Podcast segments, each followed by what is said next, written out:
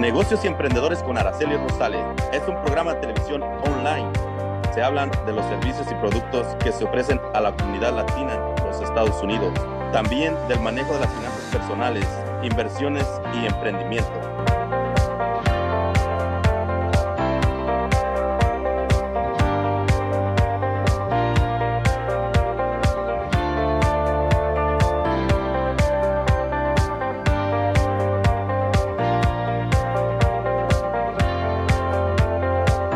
Negocios y Emprendedores con Aracely Rosales, presentado en parte por Roof Replacement Inc., ayudando a la comunidad latina a vivir bajo un buen techo. Symbolic Auto Sales. Visita su página de internet www.symbolicautosales.mycarsonline.com. Cambia TV, todo para la mujer. Un agradecimiento especial a Mario Branny Harrison, The Harrison Hierarchy, entrenamiento y capacitación de líderes en la mejor versión de sí mismos para su éxito en los negocios y en la vida. Your dreams are not replaceable. You gotta fight for your dreams. Don't you let nobody steal your dreams.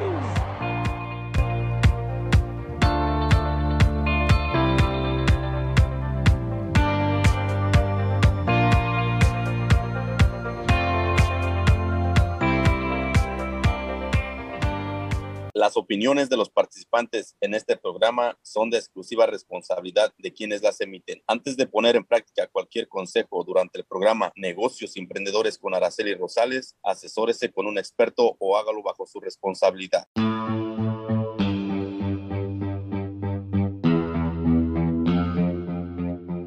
Hola, hola, ¿cómo están? ¿Cómo están todos? Bienvenidos a este programa hoy viernes 17 de septiembre, 4 de la tarde, horario aquí en California.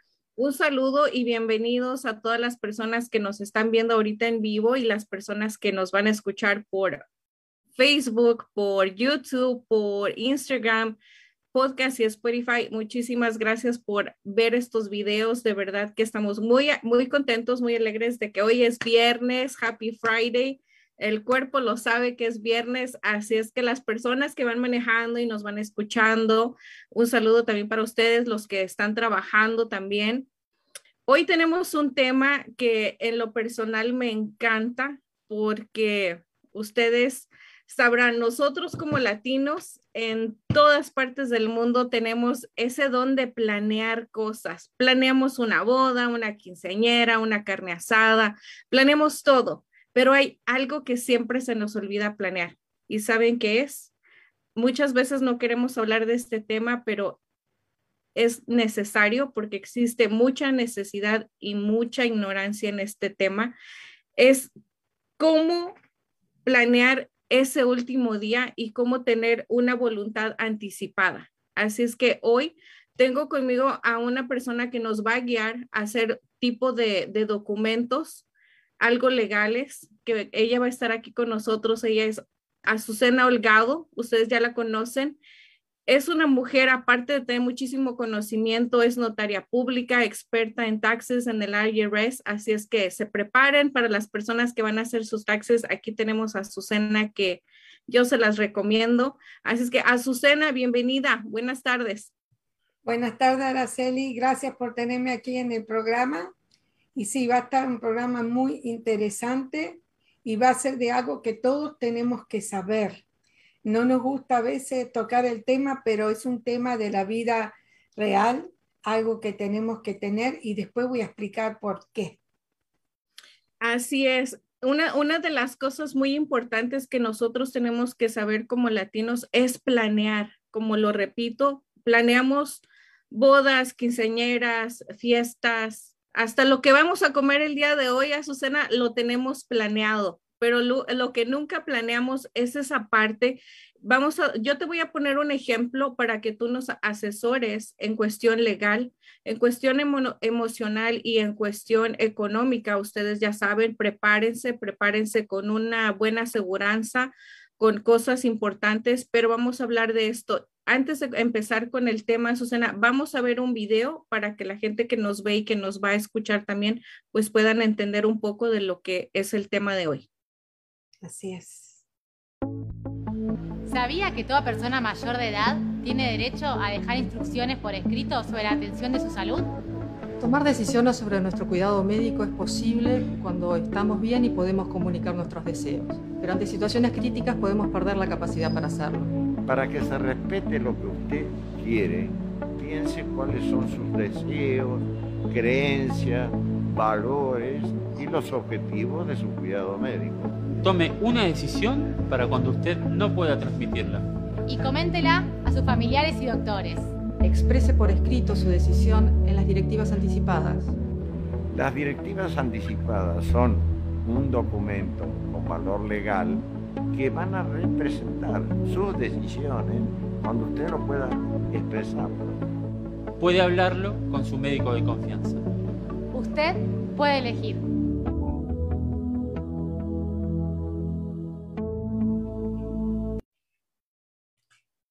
Sí, las directivas anticipadas también se llaman instrucción anticipada, poder para asistencia médica, planificación para el cuidado de la vida.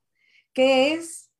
Es un documento o documentos en el cual uno especifica qué es lo que quiere como atención médica en caso de que una enfermedad o algún otro momento como un accidente, uno no pueda decir lo que uno quiere, lo que uno desea.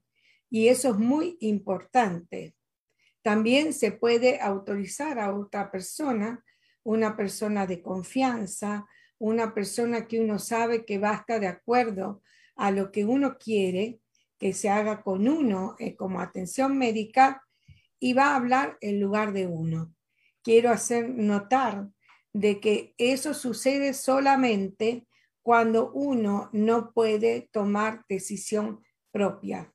O sea que aunque uno haga una instrucción anticipada, que escriba lo que uno quiere, si uno está consciente y puede tomar determinaciones, no se busca un representante o se utiliza. Solamente en el caso de que uno no pueda hacerlo. Ahora, eso es muy importante, porque ahora con el COVID-19 hay muchas personas que están enfermas y no pensaban que iban a estar enfermas, y muchos de ellos están en coma. ¿Y qué sucede? Si uno no planea, si uno no decide lo que uno quiere, lo que sucede es que quizá va a tener una atención médica que uno no desea. Por ejemplo, póngale como ejemplo a Janet o María. Cualquier persona tiene un accidente, entra al hospital, por supuesto no ha hecho una instrucción anticipada, y entonces lo que sucede es de que el doctor va a tener, de acuerdo a la ley, que ponerse de acuerdo con algún familiar para ver qué es lo que se va a hacer con Jane. Generalmente lo que sucede es que todas las familias no son perfectas. Si hay muchos familiares, lo que sucede es que todos van a tratar de interpretar y ver las cosas de diferente forma. Todos van a querer hacer lo mejor para Jane. Pero ¿qué sucede? Uno piensa una cosa, el otro piensa otra. Entonces se sienten culpables también porque no saben si lo que ellos van a decidir va o no ser lo que quería Jane. Entonces, hacer una instrucción anticipada le va a sacar esa tensión y ese problema que van a tener, porque quizás vaya a haber conflicto entre los familiares, porque uno va a querer hacer una cosa, el otro va a querer hacer otra cosa. Yo le llamaría, es como una guía que se le da a la familia de uno, en el cual se le está diciendo, mira, si yo me pasa esto, por ejemplo, yo no quiero que me mantengan en una máquina sin poder uno decidir o tener una vida normal.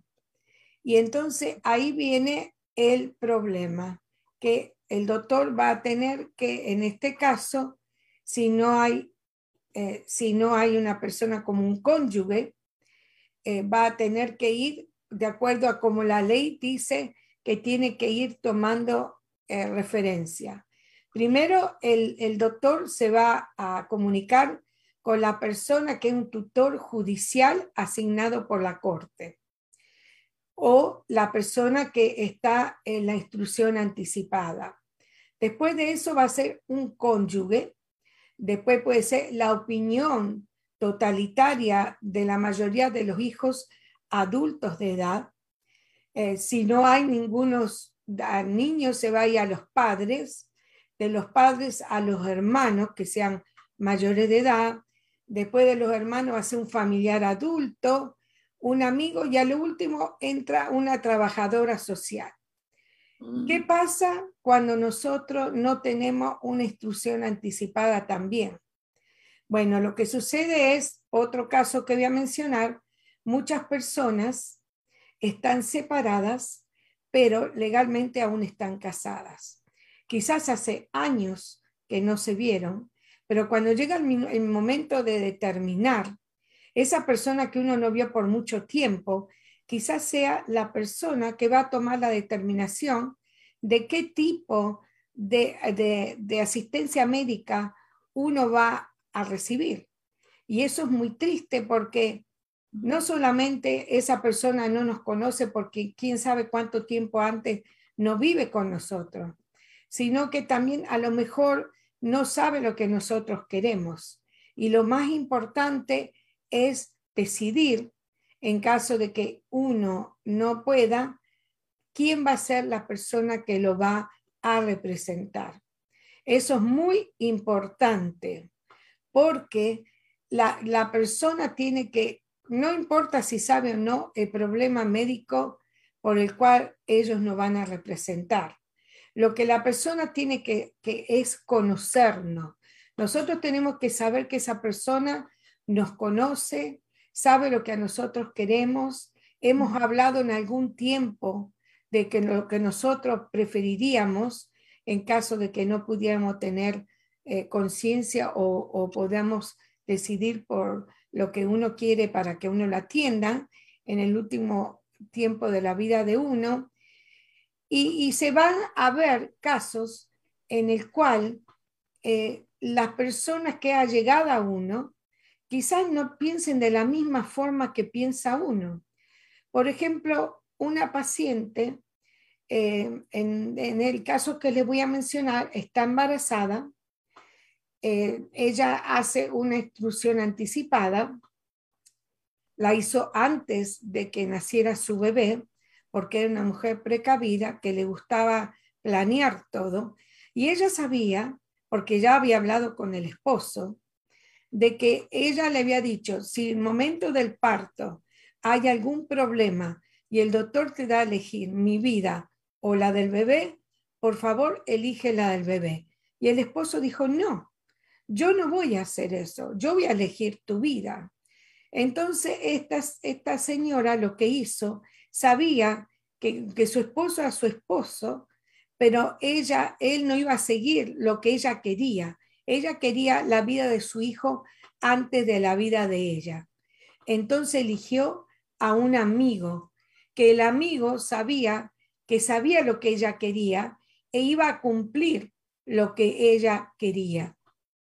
Y eso es muy importante. O sea que no importa si uno tiene un hijo, una hija, uno tiene que pensar cuáles son los valores de uno, cuál es su creencia.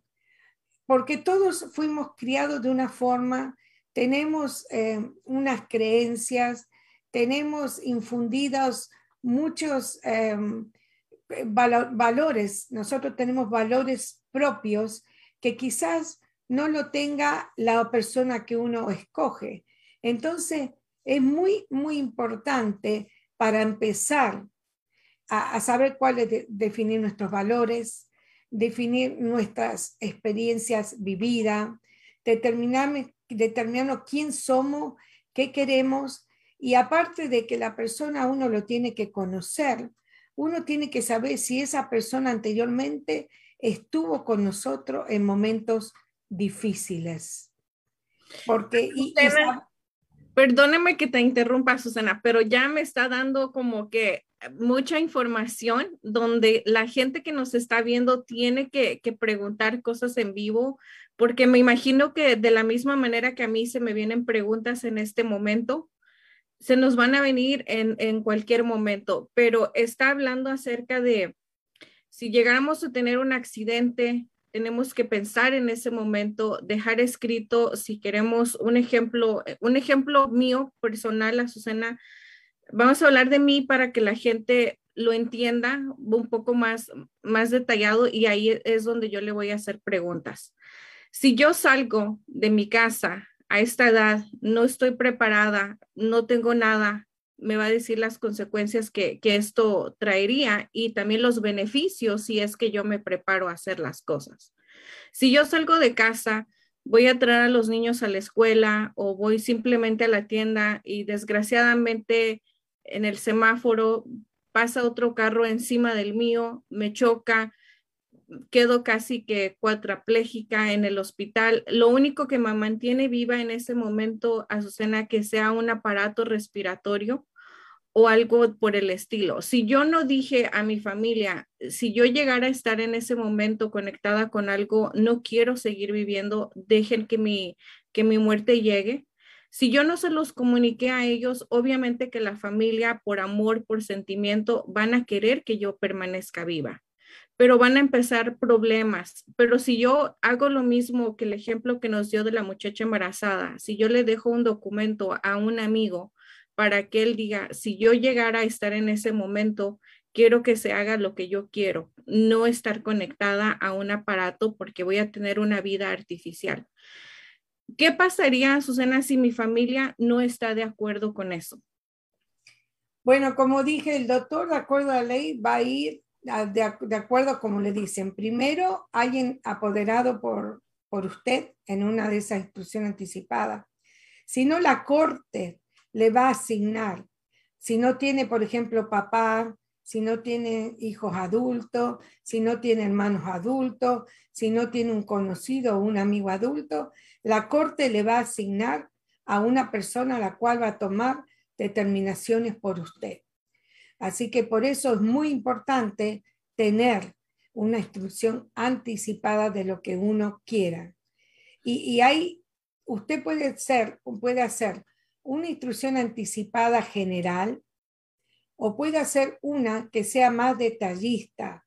Por ejemplo, si usted tiene problema al corazón, si usted tiene problema pulmonar, lo que se puede hacer, se hace una cita con el doctor, se le dice al doctor, doctor, en caso que tenga un problema cardíaco, ¿qué me recomendaría a usted hacer? Y se pueden poner especificaciones. O sea que si a mí me agarra un ataque al corazón, el doctor dijo esto, pero no estoy de acuerdo, entonces lo especifica. Por eso que muchas veces las instrucciones anticipadas tienen muchas hojas, porque son específicas. Y es muy importante, porque en el momento que se necesite, el doctor va a ir y va a tratar de hacer lo que mejor pueda en ese momento. Ahora, porque esté por escrito, no quiere decir que no se puede cambiar, porque la vida da muchas vueltas y a veces nosotros vamos cambiando. Por ejemplo, no es lo mismo para una persona que no tiene familia, unas indicaciones o los valores de su vida, a una que tiene ya hijos o a una que se divorcia. O sea que hay que ir revisándola de manera que se vaya reflejando los cambios en la vida de uno. Perdona, Azucena, esa iba a ser una pregunta. Si yo ya tengo un plan, yo ya tengo un documento donde yo especifique eso, pero no sé, 5 años después, 10 años después, cambio de opinión. O en ese mismo momento, cuando se acerquen en el hospital y me digan, pues mira, esto está pasando, y si yo puedo o tengo la autoridad en ese momento de decir, quiero que se haga lo contrario, Azucena, ¿ese documento aún tiene validez? Si yo digo, ¿sabes qué? Yo dije que no quería, pero ahora sí quiero. Bueno, le voy a explicar en un caso personal mío. Mi mamá tuvo dos instrucciones anticipadas. La primera, entró aquí al hospital del Inland Valley. El corazón estaba bajo. El doctor trató de inyectarle una medicina para que el corazón aumentara su latido. No lo podían hacer. Entonces le iban a poner un marcapaso al siguiente día. Me acuerdo muy bien de esto porque eran las 12 de la noche cuando un doctor apareció y dijo, yo soy cardiólogo y le tengo que hacer una pregunta muy importante, porque aparte le quiero decir que no solamente por escrito, también se puede hacer verbal. En este momento fue una instrucción anticipada verbal. El doctor le dijo, señora, si a usted se le para el corazón, ¿usted quiere ser resucitada? Mi mamá me miró y le dije, mamá, toma la determinación. Y mi mamá dijo, sí. Fue la decisión más importante en ese momento. Al siguiente día, la operación iba a tardar 2 horas. Habían pasado 4 horas y el doctor no venía. De repente vino y dijo, ¡uf, qué susto! Le digo, ¿qué pasó, doctor? Dice, su mamá, mientras la llevábamos a poner el marcapaso, se le paró el corazón y dejó de respirar. Y como ella quería ser resucitada, automáticamente le hicieron todo de emergencia. O sea que le alargaron más o menos como 4 o 5 años. Esa fue la primera vez que usó y tomó una buena determinación. La segunda, ella tenía cáncer terminal. Por supuesto, cuando supe que tenía cáncer terminal, hicimos una instrucción anticipada, completamos la forma, fuimos a un notario, firmó. El notario se aseguró de que cada parte de mi mamá entendía cada parte de lo que estaba escribiendo, lo que ella estuvo de acuerdo, y ella había puesto que quería ser resucitada. ¿Qué sucedió? Siguieron 1 o 2 años más y, por supuesto, cuando uno tiene una instrucción anticipada, lo iba a decir después, lo importante es no solamente que un notario o testigos vean cuando firma la persona que hace la instrucción anticipada, sino también sacarle copias y decirles no solo a la persona que uno autoriza, sino al doctor y a los hospitales y a todas las personas que a uno le brinda servicios médicos. Cuando llegaba ya el tiempo de que mi mamá, ya la oncóloga sabía que no le quedaba mucho tiempo, trajo en una de las visitas la instrucción anticipada y le dijo a mi mamá, señora, dice, usted no quiere ser resucitada, pero le quiero explicar algo. Dice, si usted la revivimos, aparte de las consecuencias que le puede traer, dice, usted va a morir de todas formas con cáncer terminal. Así que, ¿para qué va a resucitarse si de todas formas va a fallecer? Mi mamá pensó un rato, dice, doctora, tiene razón. La doctora ahí mismo, adelante nuestro, tachó lo que mi mamá había puesto que quería ser resucitada, le puso, la paciente no quiere en este momento, firmó su nombre y ahí quedó cambiado lo que mi mamá había dicho. O sea que si en el momento que llega el momento, usted cambia de idea, puede hacerlo. Eso es muy, muy importante. Ahora. Bueno, Azucena, qué impacto, qué difícil decisión ha de haber sido también para la mamá de usted y pues para todas las personas que estaban ahí. Y es bonito hablar de todo esto en este momento que estamos sanos, que estamos congruentes, que podemos tomar una decisión sin lágrimas en los ojos. Eso es algo que por eso me encanta hablar de este tema, Azucena, porque desgraciadamente nosotros aquí en este país, en Estados Unidos, y me imagino que también en otros países donde nos están viendo, donde nos van a estar escuchando también, no han pensado en esto. La mayoría de nosotros no tenemos esa educación ni tampoco la información de qué tipo de cosas hacer.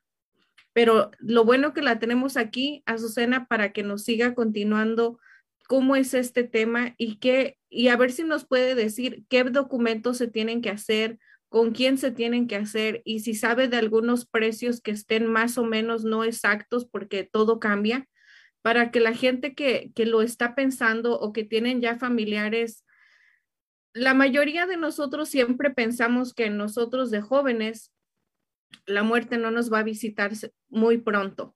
Entonces solemos pensar que los mayores son los que los va a visitar más, pero aquí no hay edad para la muerte, no hay hora, no va a ser ninguna discriminación a nadie, así es que todos tenemos que tener algo preparado para tenerlo nosotros mismos y tener esa voluntad de tomar la decisión nosotros y no dejárselo a la familia.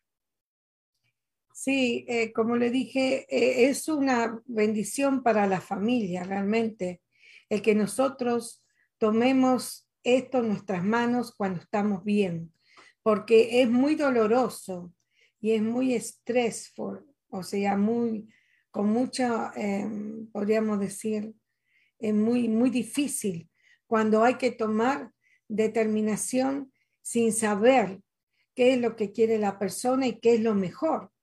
Porque lo que sucede, otra vez, discúlpenme si me tomo como ejemplo, mi papá en este caso, él no tenía una instrucción anticipada, pero mi mamá estaba viva. Mi papá no quería fallecer, tenía miedo a la muerte, pero desgraciadamente tenía un problema del corazón y entró en terapia intensiva. Mi mamá sabía lo que mi papá quería. Yo estaba consciente de que mi papá tenía temor.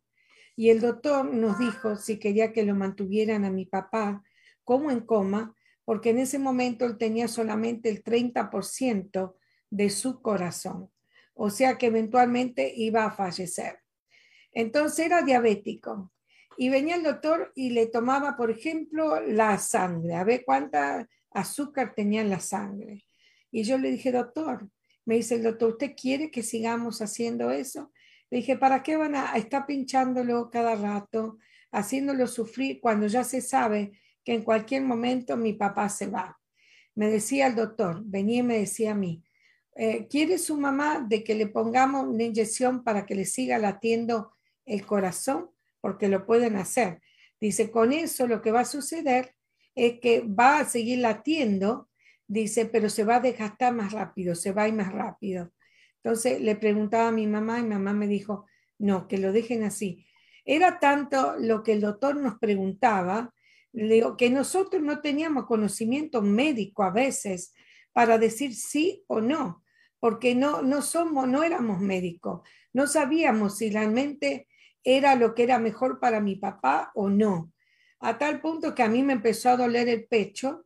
Y yo dije, bueno, si voy a mi doctor me dejan internada y no quería porque quería estar al lado de mi papá.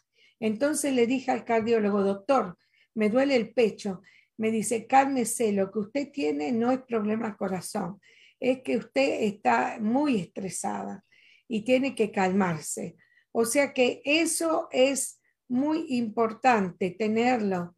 Si mi papá, por ejemplo, hubiera dejado algo más escrito, hubiera dejado una instrucción o lo hubiera hablado antes con nosotros más, quizá hubiera sido más fácil, pero él solamente, nosotros lo único que sabíamos de él es que él tenía miedo a la muerte y eso causó también fricción entre mi familia y hubo peleas porque mientras que nosotros queríamos con mi mamá que mi papá estuviera sedado y no se diera cuenta, a mi hermana, al revés, querían que le sacaran todo, que mi papá estuviera consciente para poder hablar con todos nosotros. Y hubo conflicto entre la familia por eso. Por eso es muy importante tener la instrucción anticipada y dejar a una persona que no necesariamente tiene que ser nuestro cónyuge o nuestro hermano. Como dije, tiene que ser alguien de que sepa nuestros valores, lo que nosotros queremos, aunque ellos no lo quieran. Porque quizás cuando uno le dice a un amigo, mira, porque uno le tiene que informar, mira, yo quiero que tú me representes en lugar mío si a mí me pasa algo grave. Y quizás lo que uno quiera no es lo que nuestro amigo quiere, pero uno confía en que ese amigo va a hacer lo que uno quiera. Y ya ha sabido anteriormente que estuvo con nosotros en momentos difíciles y que va a lograr lo que uno quiera de acuerdo a lo que uno tiene necesidad de que suceda. Eso es muy, muy importante. Azucena, ¿y ese documento dónde es que nosotros podemos llevarlo a cabo? ¿Con quién? Todos los hospitales tienen ese documento y tienen la obligación de avisarles a los pacientes que está disponible en lugar de ellos. Lo pueden encontrar también online. Por supuesto que son generales, no son muy, muy digamos, de específicos, porque uno quiere generalmente específico. Y si no, para el que no sepa cómo encontrarlo, me puede hablar a mí y yo se lo puedo mandar gratuitamente por email o por correo, como gusten. Wow, así es que llámenle las personas que están interesadas en tener este documento a Azucena Holgado al 951-454-0496. Azucena, este documento es igual de importante para mí, lo he visto, he trabajado ya en esta industria de los seguros de vida y me he dado cuenta de la falta de información y la irresponsabilidad que tenemos nosotros al no tener este tipo de documentos listos. Y ahí es cuando viene, aparte de la crisis emocional, del sufrimiento, del dolor de estar perdiendo la vida de un ser querido en un hospital, también la parte económica. Y sobre todo esta parte legal, porque la mayoría que estamos en este país, que tenemos otro país de origen, que estamos aquí cumpliendo un sueño, tenemos ese deseo de el día que nosotros ya no estemos con vida, nos regresen a nuestro país. Muchas de las veces solamente queda en ese deseo, pero no se tienen los recursos ni económicos, ni siquiera un papel donde diga yo me quería ir a mi país y nos dejan donde sea cómodamente para la familia en esa situación. Entonces, Azucena, llenar ese papel lo podemos hacer nosotros mismos y no tiene ningún costo. Sí, lo puede hacer usted mismo. Es importante que conozca, de acuerdo al estado de salud de uno, cuáles son los tratamientos o qué podría pasar, conocer qué tratamientos existen. Por ejemplo, qué es una resucitación cardiopulmonar, qué es cuando se le pone a uno, se lo pone en un ventilador para que siga el cuerpo de uno viviendo.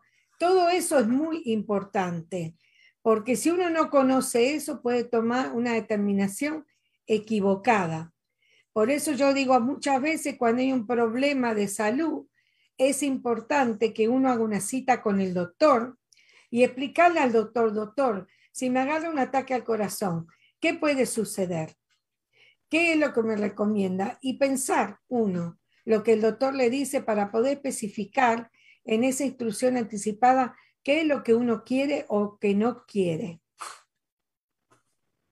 Eso es algo que todos tenemos que tener como información primordial para ese momento, porque realmente no, como lo que acababas de comentar hace un momento, las personas que estuvieron o que siguen o que están ahorita en hospital por lo del COVID, hay personas que a lo mejor nunca quisieron estar conectadas y están conectadas por falta de no tener este tipo de documentos.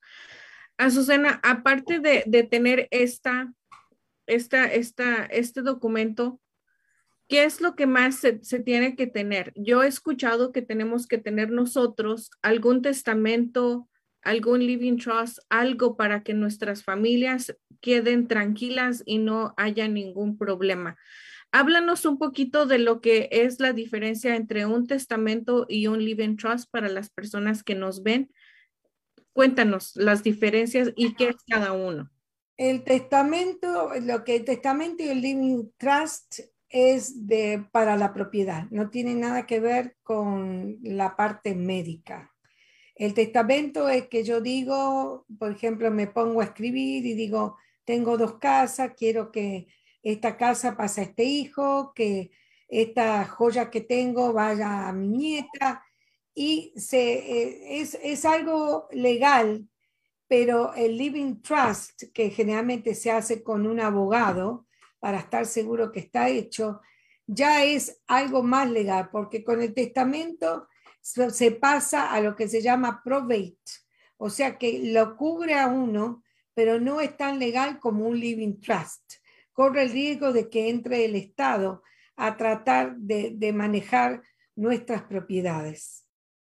Yo pienso que eso lo podemos hablar más detenidamente en otro programa, en el cual podemos hablar más sobre propiedad y más sobre qué sucede cuando uno fallece y todo lo que queda aquí, y lo que queda en el país de uno, y podemos extendernos más.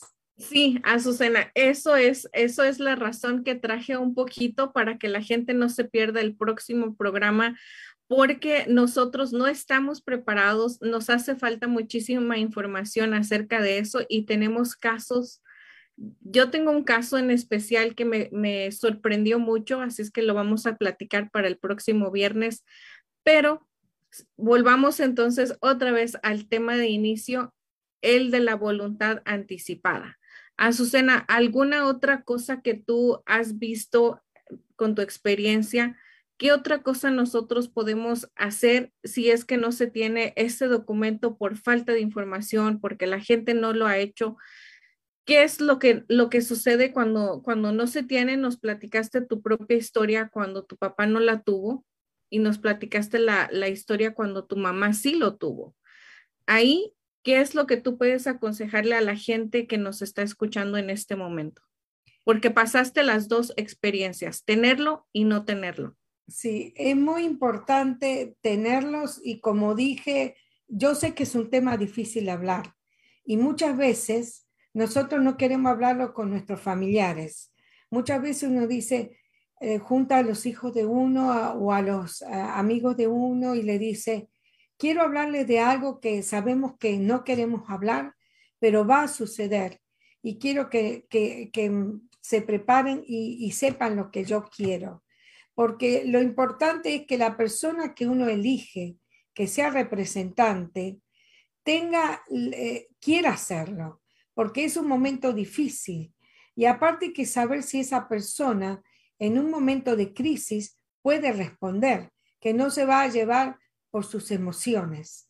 Porque pongamos, por ejemplo, que usted escoge a un hermano y a su hermano le informan que tuvo usted un accidente y está en coma.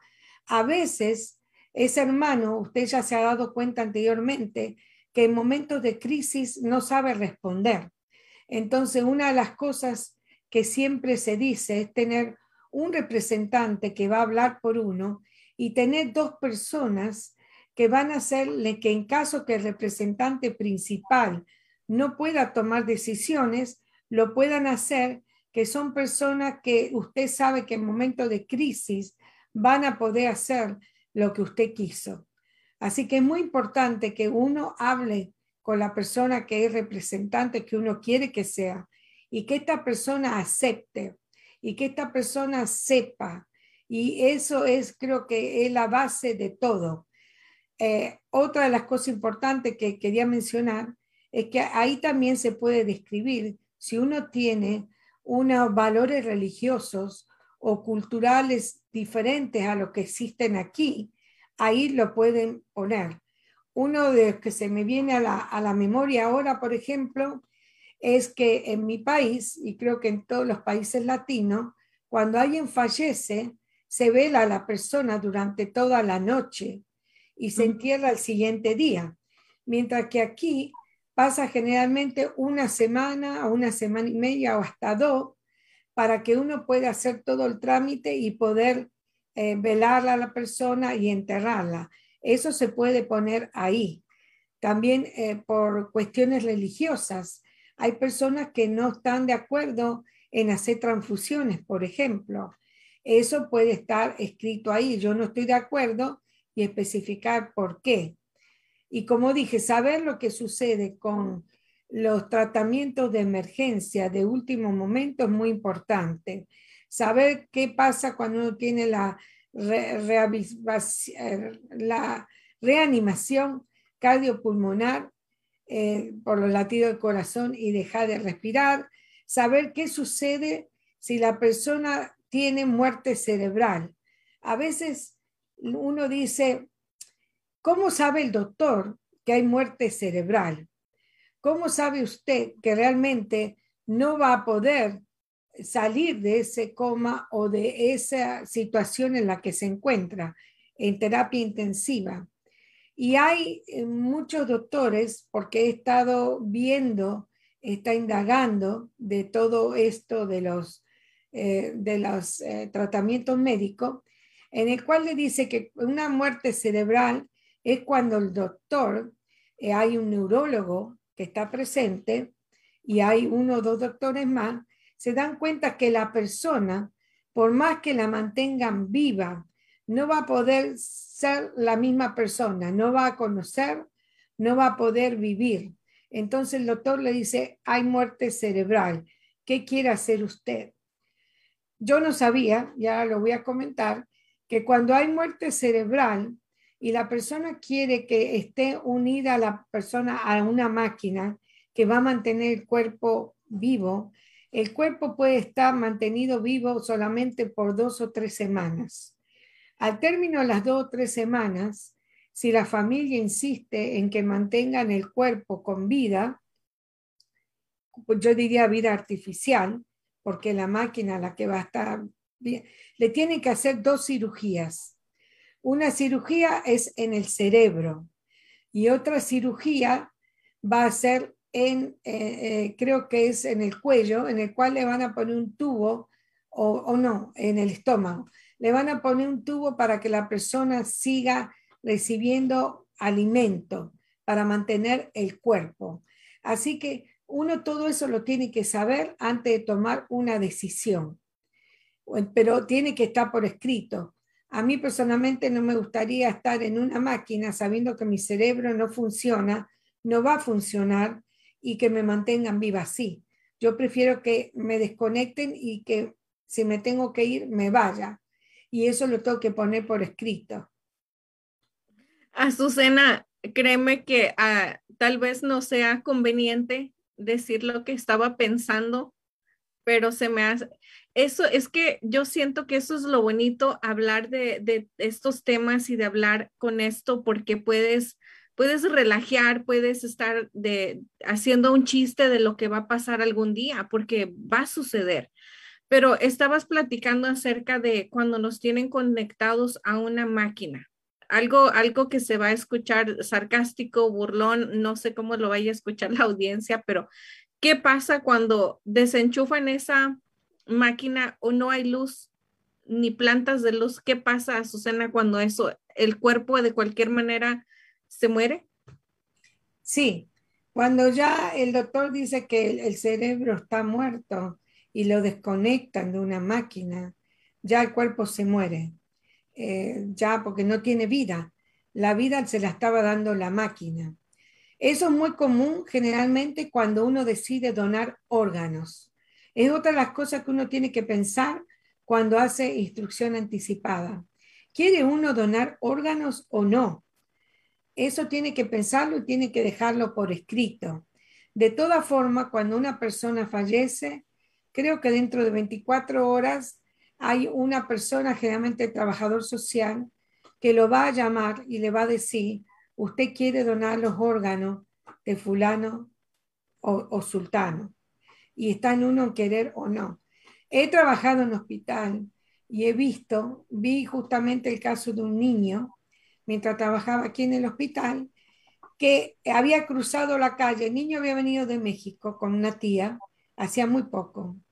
Cruzó una calle aquí en el lago El Sinore, donde me encuentro yo, y no vio que venía un carro. El carro lo embistió y el niño quedó en coma. El niño falleció. Pero cuando le informaron a los parientes del niño, decidieron los parientes de donar los órganos del niño. Lo cual, lo que hicieron, porque hay ciertos órganos que tienen que mantenerse con vida para poder usarse para otros cuerpos. Lo mantuvieron con esas máquinas funcionando el cuerpo hasta que pudieron quitarle los órganos que iban a ser dados a otras personas que los los necesitaban. O sea que eso hay que también considerarlo si uno quiere hacer una instrucción anticipada. Wow, Azucena, mira, yo estoy encantada con este tema y también Jessy Rosales te manda a decir esto, te dice, hola, excelente programa, muchas gracias por compartir tan importante información. Ahorita que tocaste un tema y agradecerle también a Jessy Rosales por su comentario, porque estos temas nosotros como latinos, vuelvo a repetir, no nos gusta hablar, no nos gusta encontrar la información, pero es importante hablarlo en la mesa, platicando en una cena, en una comida, para que todos y cada uno de los miembros de la familia sepa qué hacer en el caso de llegar a ese momento. Y volviendo a tocar el tema de los órganos, Azucena, cuando iniciamos este programa, tuvimos una historia de un familiar mío, del niño José Miguel, donde él necesitaba un corazón. Era un niño de 8 años donde él necesitaba ese corazón, Azucena, y lo voy a confesar aquí. Antes no se me había pasado por la mente poner ahí en la licencia o en el ID ese puntito rosita donde yo indico que si yo quedo accidentada y mis órganos van a servir para alguien más. Eso no lo había hecho. Yo siempre pensaba como que no, yo no quiero que me destripen. Yo decía, no, yo no quiero que me vayan a destripar. Yo no quiero que... Pensaba porque era una mujer donde no miraba más allá de solamente mi propio cuerpo. Cuando Dios nos pone esta experiencia, esta historia, teniendo a este bebé, este niño de tan solo 8 años, en esa situación, pienso, Azucena, y digo, no, si mis órganos sirven para darle y continuar la vida de alguien más, lo voy a hacer. Entonces, ahí fue cuando inicié conmigo misma también una donación de sangre, porque aquí en Estados Unidos tenemos un, no sé cómo decirlo, laboratorio o el lugar donde se saca sangre aquí en Pomona. Es el más grande de Estados Unidos, Azucena, pero desgraciadamente California es un estado donde existimos y donde habemos más latinos, pero no donamos sangre. Entonces, a la hora de nosotros no hacer esa pequeña diferencia de donar los órganos o ir a donar sangre, no estamos ayudando a las demás personas. Así es que yo te agradezco, Azucena, que hayas tenido eso sacado al tema, y las personas que nos ven, de verdad, que cuando tenemos una necesidad, cuando la necesidad llega a la familia, la perspectiva de las cosas cambian. En mí cambió el ser y decir, cuando yo muera, quiero que si mis órganos están sanos y pueden servir para alguien más, ahora sí, Azucena, destrípenme. Ahora sí, ya quiero que me destripen, quiero que me desangren ahí, porque sé que va a continuar con la vida de alguien más. Eso es un acto muy bonito que ahorita, mira, relajamos, compartimos el chiste, como el chiste sarcástico de que estoy en cama de un hospital casi que muriéndome y solo me tiene conectada una máquina, pero ¿qué pasa si no hay luz? Pues ya voy a estar muerta, y esto pasa, pues que me destripen, no hay ningún problema. ¿Por qué? Porque eso fue lo que ya yo había comentado anticipadamente. Azucena, qué buen tema, pero antes de continuar, Azucena, deja que vayamos a ver este producto que tenemos aquí también, para que la gente se quede con nosotros y siga pendiente. Vamos a ver lo que Roof Replacement Inc. nos tiene para las personas que viven cerca de Los Ángeles, California, alrededor de todo el estado, donde esta compañía hace reparaciones, cambia techos nuevos y sobre todo ayuda con los pagos bajitos. Así es que vamos a ver este video.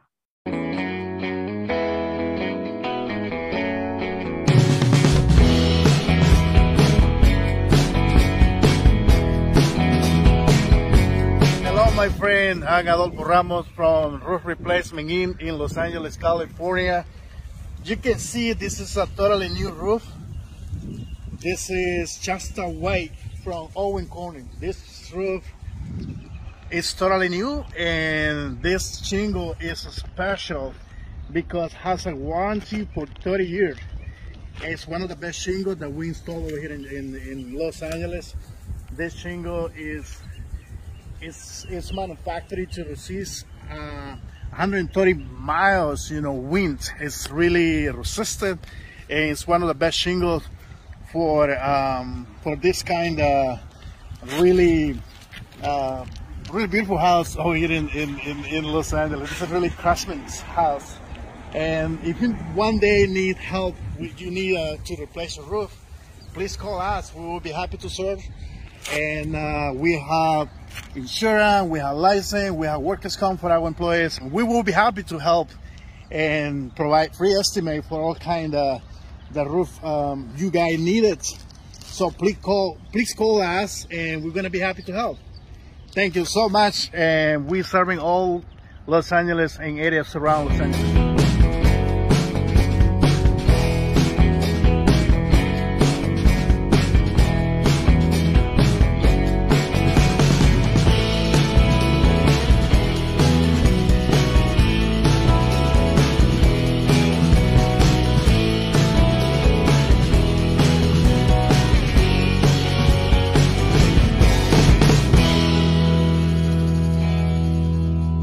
Ahí está Roof Replacement Inc. Yo se los recomiendo para que le llamen al 213-364-3979 para tener un techo perfecto, para no estar como ahorita, Azucena, como está el calor en esta área de California. Ellos tienen un material especial donde va a hacer también que podamos ahorrar esa luz con el aire acondicionado. Pero regresamos, Azucena, regresamos nuevamente contigo con el tema. Estamos tocando el tema de la voluntad anticipada, donde tú nos vas a regalar a las personas que te quieran llamar, que te manden un WhatsApp o que te manden para mandarles por email este documento donde se puede llenar y se puede otorgar a algún representante. Pero yo te quería hacer una pregunta, Azucena, porque tocaste algo muy delicado, algo muy, muy especial. Las personas que ahorita nos ven en vivo están viendo tu número de teléfono en la pantalla, pero los que nos escuchan también en podcast y Spotify, el número es 951-454-0496, donde ella va a estar mandándoles ya sea por email o por WhatsApp, donde caben documentos también. No sé si puedas también por ahí, Azucena, mandarles este documento donde las personas tienen el derecho y la responsabilidad de llenar lo que quieran en ese momento. Pero tocaste algo muy delicado donde ahorita podemos platicar con alguien. Por ejemplo, yo puedo platicar, no sé, con alguna de mis hermanas y decirles, mira, si esto me pasa a mí, quiero que hagas esto y esto. Pero entre hermanas, entre familia, siento que ese lazo de amor emocional, ahorita que estamos sanas, que estamos vivas, que podemos platicarlo sin ningún problema, quizás acepten y me digan, claro que sí, cuenta con eso, yo voy a estar ahí. Pero en ese preciso momento, Azucena, donde te estén el doctor, donde te esté diciendo, esto fue lo que tu hermana dijo, esto se va a hacer, y que ella a ese momento diga, no quiero hacerlo, o que nunca hable, Azucena, que diga, no, ella nunca se preparó, ella nunca dijo nada. Se puede otorgar ese mismo documento a otra persona, tener como 2 representantes o 3 representantes. Como dije anteriormente, primero, la persona tiene que estar no habilitada para tomar determinación por cuenta propia. Puede ser no solamente que esté en coma, sino también que tenga Alzheimer's o demencia. O sea que la persona va a poder hablar, pero directamente, legalmente, no va a tener validez. Y como lo mencioné antes, se tiene que nombrar a un representante y se tienen que nombrar a 2 personas en caso que el representante no esté disponible o no esté de acuerdo a lo que uno quiera en ese momento. Eso es muy importante saberlo. Perfecto.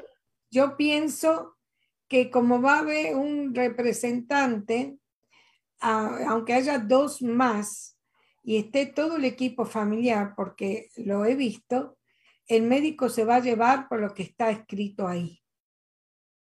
La única forma es que si fue modificado y quedó asentado a la modificación, como en el caso de mi mamá, que el doctor mismo firmó que había cambiado de opinión. Si no, se va a hacer lo que está escrito ahí. Por eso es muy importante irlo revisarlo.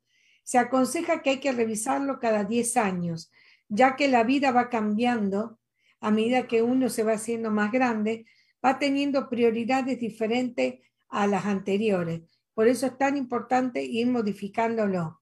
Y al modificarlo se vuelve a sacar copia, se guarda el original, se le da a cada miembro de la familia y se le da a todas las personas que le dan atención médica a uno. Wow, Azucena, esta información tiene un valor que no tienes una idea porque nosotros no tenemos ese acceso. Mira, yo no sabía ni que se podía encontrar en un hospital o que tú misma no lo puedes enviar a los emails. Y eso es algo que tenemos que estar preparados, como lo dije en un principio, nos preparamos para una carne asada, nos preparamos hasta para lo que vamos a comer el día de hoy, pero nunca nos preparamos en ese aspecto. Ese aspecto siempre le dejamos la responsabilidad a nuestra familia y si ya de una manera los vamos a afectar emocionalmente, van a estar devastados. Imaginémonos en ese momento cómo van a estar ellos para tomar una decisión de que está entre la vida y la muerte. Eso es algo que en lo personal siento que no estoy preparada para yo dejarle semejante responsabilidad a mi familia. Mi familia es muy pequeña, tengo un único hijo y no quisiera verlos sufrir en ese momento de desesperación, de tristeza, porque quizás yo ya no esté apta para seguir con vida. Y dejar que ellos tomen esas decisiones creo que es falta de responsabilidad. Y si en este momento nosotros podemos actuar y hacerlo, hagámoslo. Eso es lo mejor y ese sería el regalo más bonito que le dejamos a nuestra familia. Azucena, en tus dos experiencias, porque ya tuviste tú una experiencia buena donde no tuviste que estresarte, donde no tuviste que estar lamentando porque tu mamá se había preparado. Me imagino que ese momento para ti fue un momento tranquilo donde ya sabías la responsabilidad que tu mamá había obtenido al llenar el papel. ¿Qué satisfacción tuviste en ese momento como ser humano y como persona que lo vivió tal cual? Bueno, del primer momento que mi mamá hicimos esa instrucción anticipada, se la presentamos a la doctora, y vino la trabajadora social. Fue al principio algo muy doloroso y me emocionó un poco. Y cuando llegó el momento, la paz que sentí interior mía de saber que los deseos de mi mamá se habían logrado, que ella había entendido al final que era importante hacer el cambio, que la doctora tuvo razón y que mi mamá lo entendió y se hizo lo que ella quiso. Eso me dejó muy feliz y tranquila, el saber que todo lo que ella quiso se hizo realmente. No tuve que tener ese estrés que tuve con mi papá, no tuve que escoger nada. Ella ya todo lo había preparado, a tal punto que la trabajadora social me había dicho, qué linda relación tiene usted con su mamá, porque siempre están hablando y están planeando y saben lo que va a suceder y están preparadas para ello. Y así fue. Azucena, lo siento de haber removido esos recuerdos en ti, pero lo que pasa aquí es que la gente realmente no tenemos conciencia, no pensamos que va a llegar ese momento. No queremos ni imaginarlo porque es doloroso y nos da miedo hablar sobre ese tema. Pero en mi opinión personal, pienso y siento que las personas que mueren en un accidente, de un balazo o de una muerte repentina, creo que Dios les da un regalo magnífico donde nadie tiene que decidir, donde nadie tiene que sufrir, donde se van tan fácil, tan rápido en cuestión de segundos. Pero cuando una persona sufre, Cuando una persona tiene una enfermedad que tiene que cargar por años o que está en el hospital o que hay que tener que decidir, eso es lo terrible y eso es lo que muchas veces sucede. Así es que, Azucena, yo te agradezco de esta experiencia para que la gente lo vea y lo sienta como una experiencia positiva. Como lo dijiste al principio, fue algo muy fuerte para ti, muy doloroso. Uh-huh.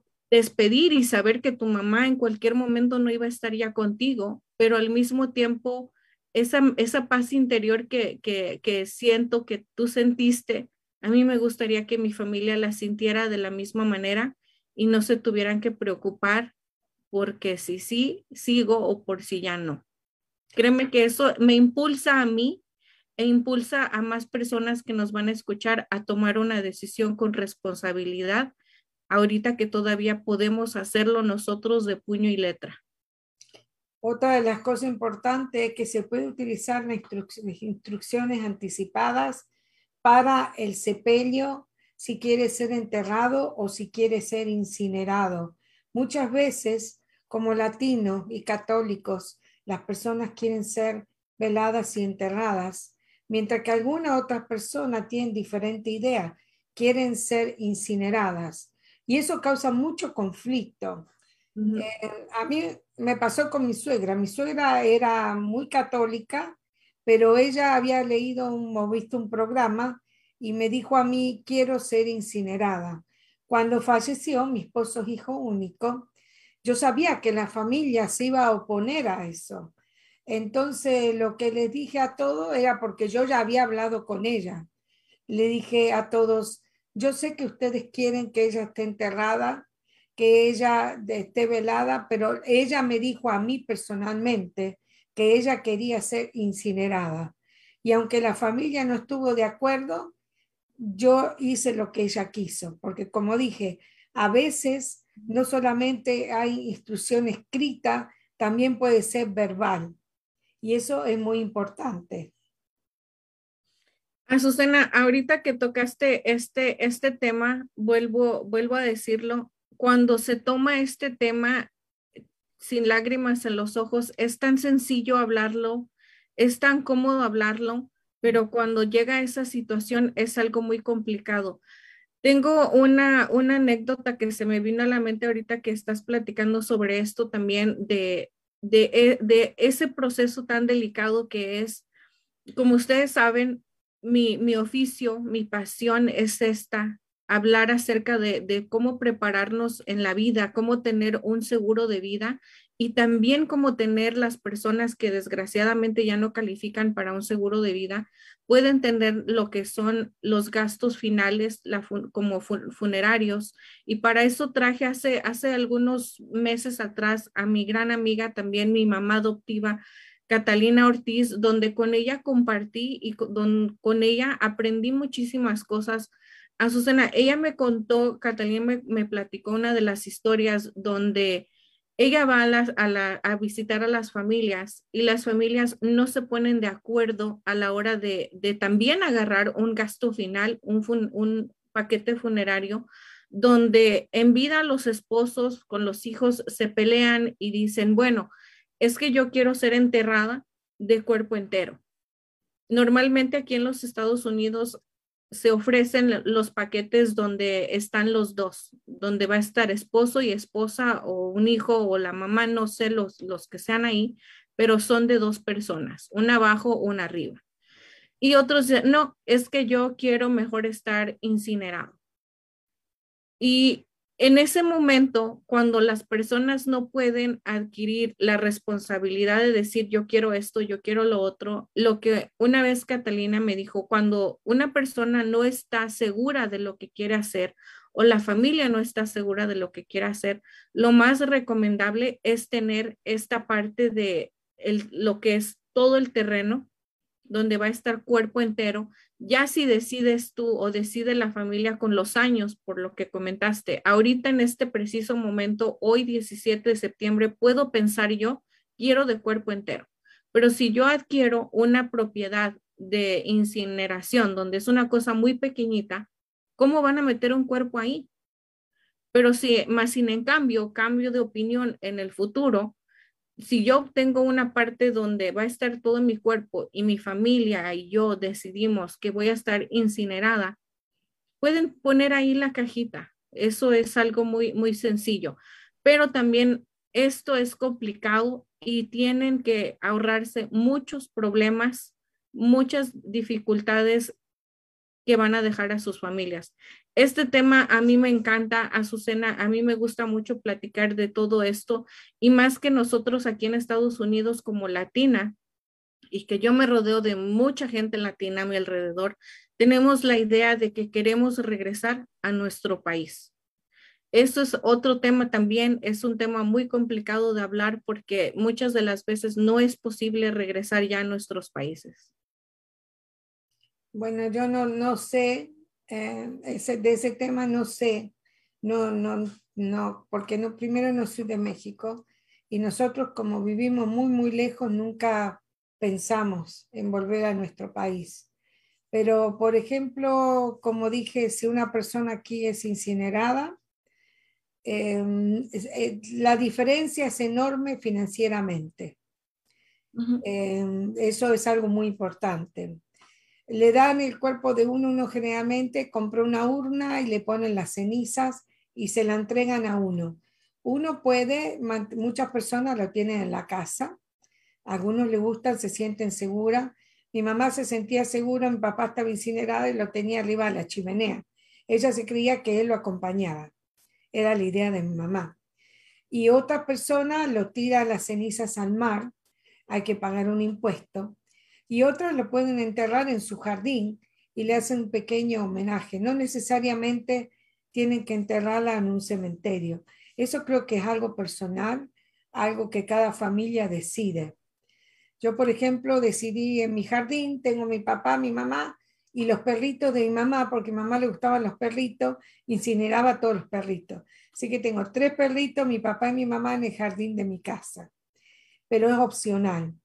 Pero de lo que me dijiste de que quieres llevar el cuerpo, por ejemplo, a otro país, en la instrucción anticipada puede poner referente a qué quiere la persona, si quiere ser incinerada o no.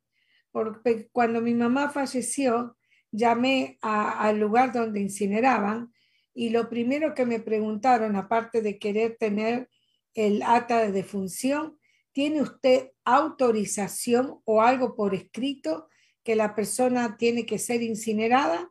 Gracias a Dios yo tenía el papel que mi mamá había hecho, lo cual lo pude hacer. No sé qué hubiera sucedido si no hubiera tenido esas instrucciones anticipadas de mi mamá. Quizás no hubiera podido o hubiera tenido que ser un trámite mayor o más complicado, pero también la instrucción anticipada sirve para eso. No sé... ¿Cómo es no sé si usted tiene idea o alguien tiene idea de cómo es cuando uno quiere llevar el cuerpo a otro país? Pero pienso que tener una instrucción anticipada le ahorraría mucho tiempo, dinero y problemas. Ahora yo digo, si alguien tiene una pregunta y se le ocurre algo después que nosotros terminamos este programa, que le escriba a usted, que me llame a mí, y que nos diga qué es lo que quiere saber o que se quedó en una duda con qué. Y nosotros le vamos a contestar, eso es muy importante. Perfecto, Azucena. Así es que las personas que como lo acaba de comentar, no pudieron vernos ahorita en vivo, pero que nos van a ver después, llámenos al número que aparece en la pantalla, 323-530-6564. Para aquí al programa nos pueden mandar ustedes mensaje, WhatsApp, de la manera que se puedan comunicar con nosotros si tienen alguna duda, y también, por supuesto, con Azucena Holgado al 951-454-0496, y aún más para que le llamen para que nos pueda enviar por email ese documento donde lo tenemos que tener listo, Azucena, como tenemos listo la tarjeta de crédito. Listo este documento, porque es muy importante. Vuelvo a repetir, si tenemos las cosas listas, Azucena, nunca, creo que siempre lo he comentado, no sé si sea como de mente fría o ya esté como que muy no sé cómo llamarme a mí misma, pero yo tengo definido exactamente cómo quiero que sea el último día de mi vida en esta tierra. Mi familia lo sabe, las personas más allegadas a mí lo saben, cómo quiero que sea ese último día, y me he preparado, me he tratado de orientar sobre todos estos temas porque no quiero que vayan a tener ningún estrés, ni económico, financiero, legal. No quiero que nada los vaya a interrumpir. Como le he dicho a mi mamá, el día que yo no esté aquí, quiero que si vas a llorar, llores con esa tranquilidad donde no te vas a tener que estresar de nada. Esa ha sido mi petición, y lo hablo muy abiertamente con ellos. Lo trato de platicar cada vez que tenemos oportunidad de comer o de estar juntos. Yo les he preguntado, papá, ¿cuál es tu último deseo? Mamá, ¿cuál es tu último deseo? A mis hermanas les he preguntado, ¿ustedes han pensado en ese momento cuál sería su último deseo? Ahorita tal vez no lo han tenido en concreto, pero sí les he sembrado esa pregunta en la mente. Así es que con este programa nuevamente nosotros podemos poner esa semilla en las personas y dejarlos con esa pregunta. Para mí, Azucena, el último día de nuestra vida va a ser una fiesta en grande para nuestra familia, porque sí va a llorar, pero ¿cómo va a llorar tu familia? ¿Cómo va a llorar mi familia? ¿Tranquila? ¿O va a llorar con estrés, preocupadas, endeudadas? ¿De qué manera? Yo desde muy joven, Azucena, traté de tener lo que es los gastos finales, porque tenía una aseguranza, pero no era la correcta. Pero yo creía que $50,000 era más que suficiente cuando la obtuve allá cuando tenía 24, 25 años. Ahora empiezo a obtener lo de los gastos finales con Catalina Ortiz, que ustedes ya la conocen, y después con esta compañía a la que represento.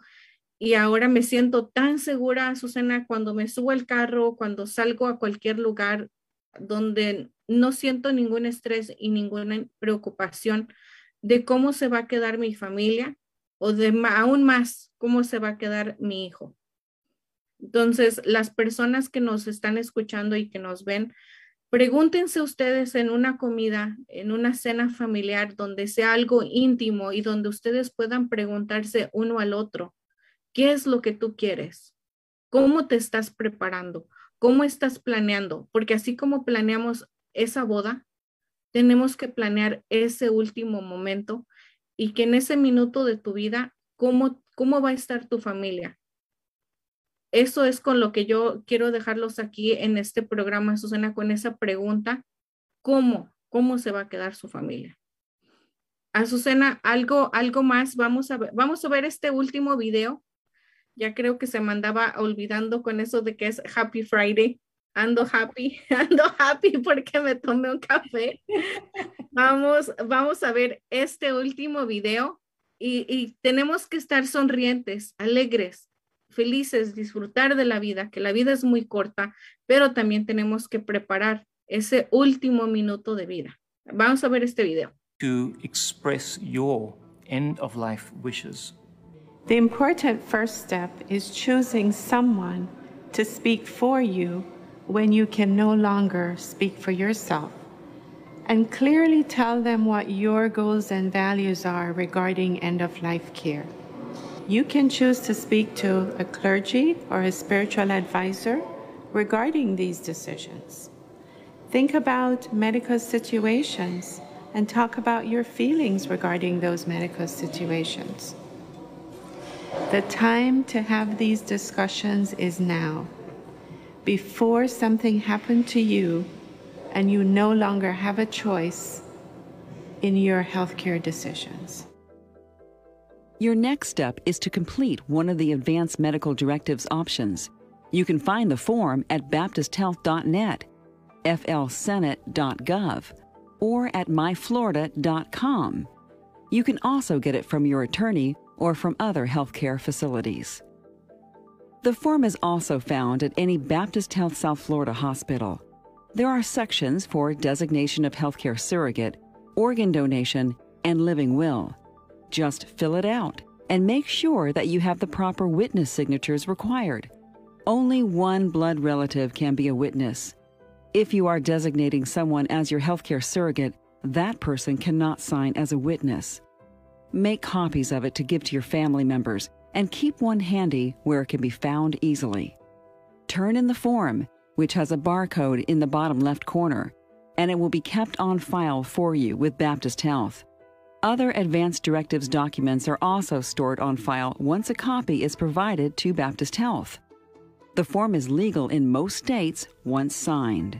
If you wish to make changes, you can complete a new Advance Directive.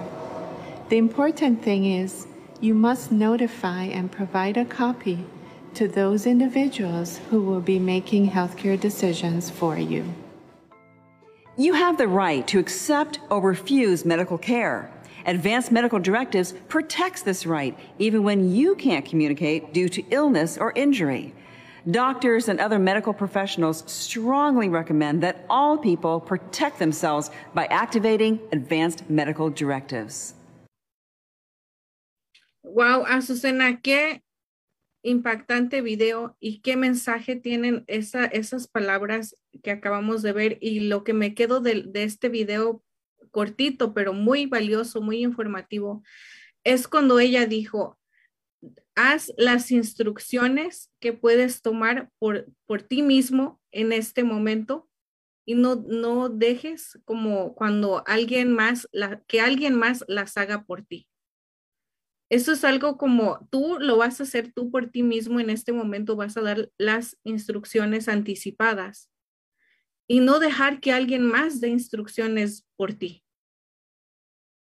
Azucena, muchísimas gracias por haber compartido tanto tus experiencias personales como toda esta información para toda la gente que nos ve, las personas que realmente son responsables y aman a sus familias. Estoy segura que van a tomar esta información y te van a llamar, Azucena, para que puedas enviar ese documento si no lo tienen acceso a ello fácil contigo, como el 123, que te llamen para que lo puedan tener, y les va a ahorrar muchísimo, muchísimo tiempo, sufrimiento y también dinero.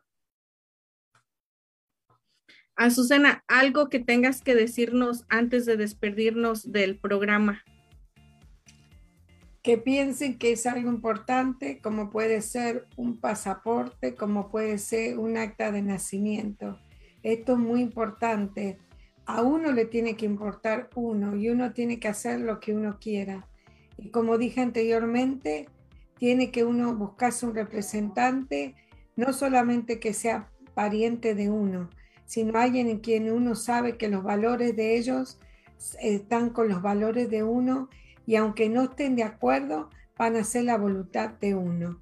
Y estar preparados para no tener que, como dijiste, Aracely, tener que dejarle algo tan doloroso a los familiares de uno. Prepárense, que cuando llegue el momento no se van a arrepentir.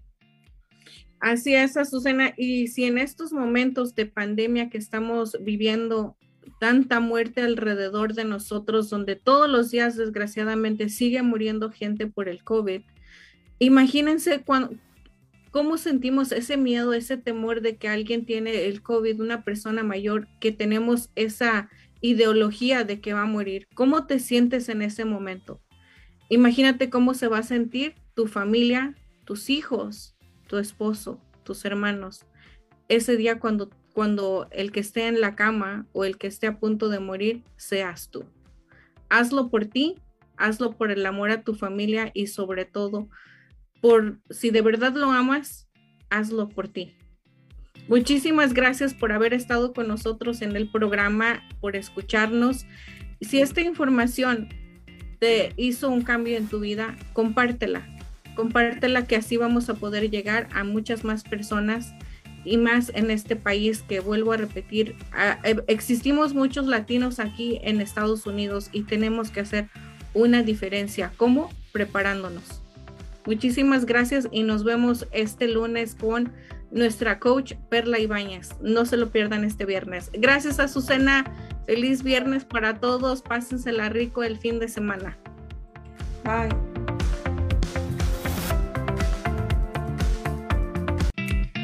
Estamos en busca de nuevos agentes que hablen español o inglés. Tenemos mucha demanda y requerimos de ayuda. No necesitas experiencia. Es dentro de la industria financiera. La compañía proporciona capacitación, entrenamiento pagado y licencias del Estado y federal pagadas. Ofrecemos horarios flexibles y la oportunidad de trabajar desde casa u oficina. Excelente compensación. Requisitos: ser mayor de 18 años de edad. Tener documentos legales para trabajar en los Estados Unidos. Tener y saber usar una computadora, tablet o smartphone. No antecedentes penales. Si les interesa la oportunidad de trabajo, llamar al 323-530-6564. O si sabe de alguien que ande en busca de trabajo, avísele. Your dreams are not replaceable. You gotta fight for your dreams. How many of you guys ready to fight for your dreams? How many of you guys ready? Don't you let nobody steal your dreams! Nobody!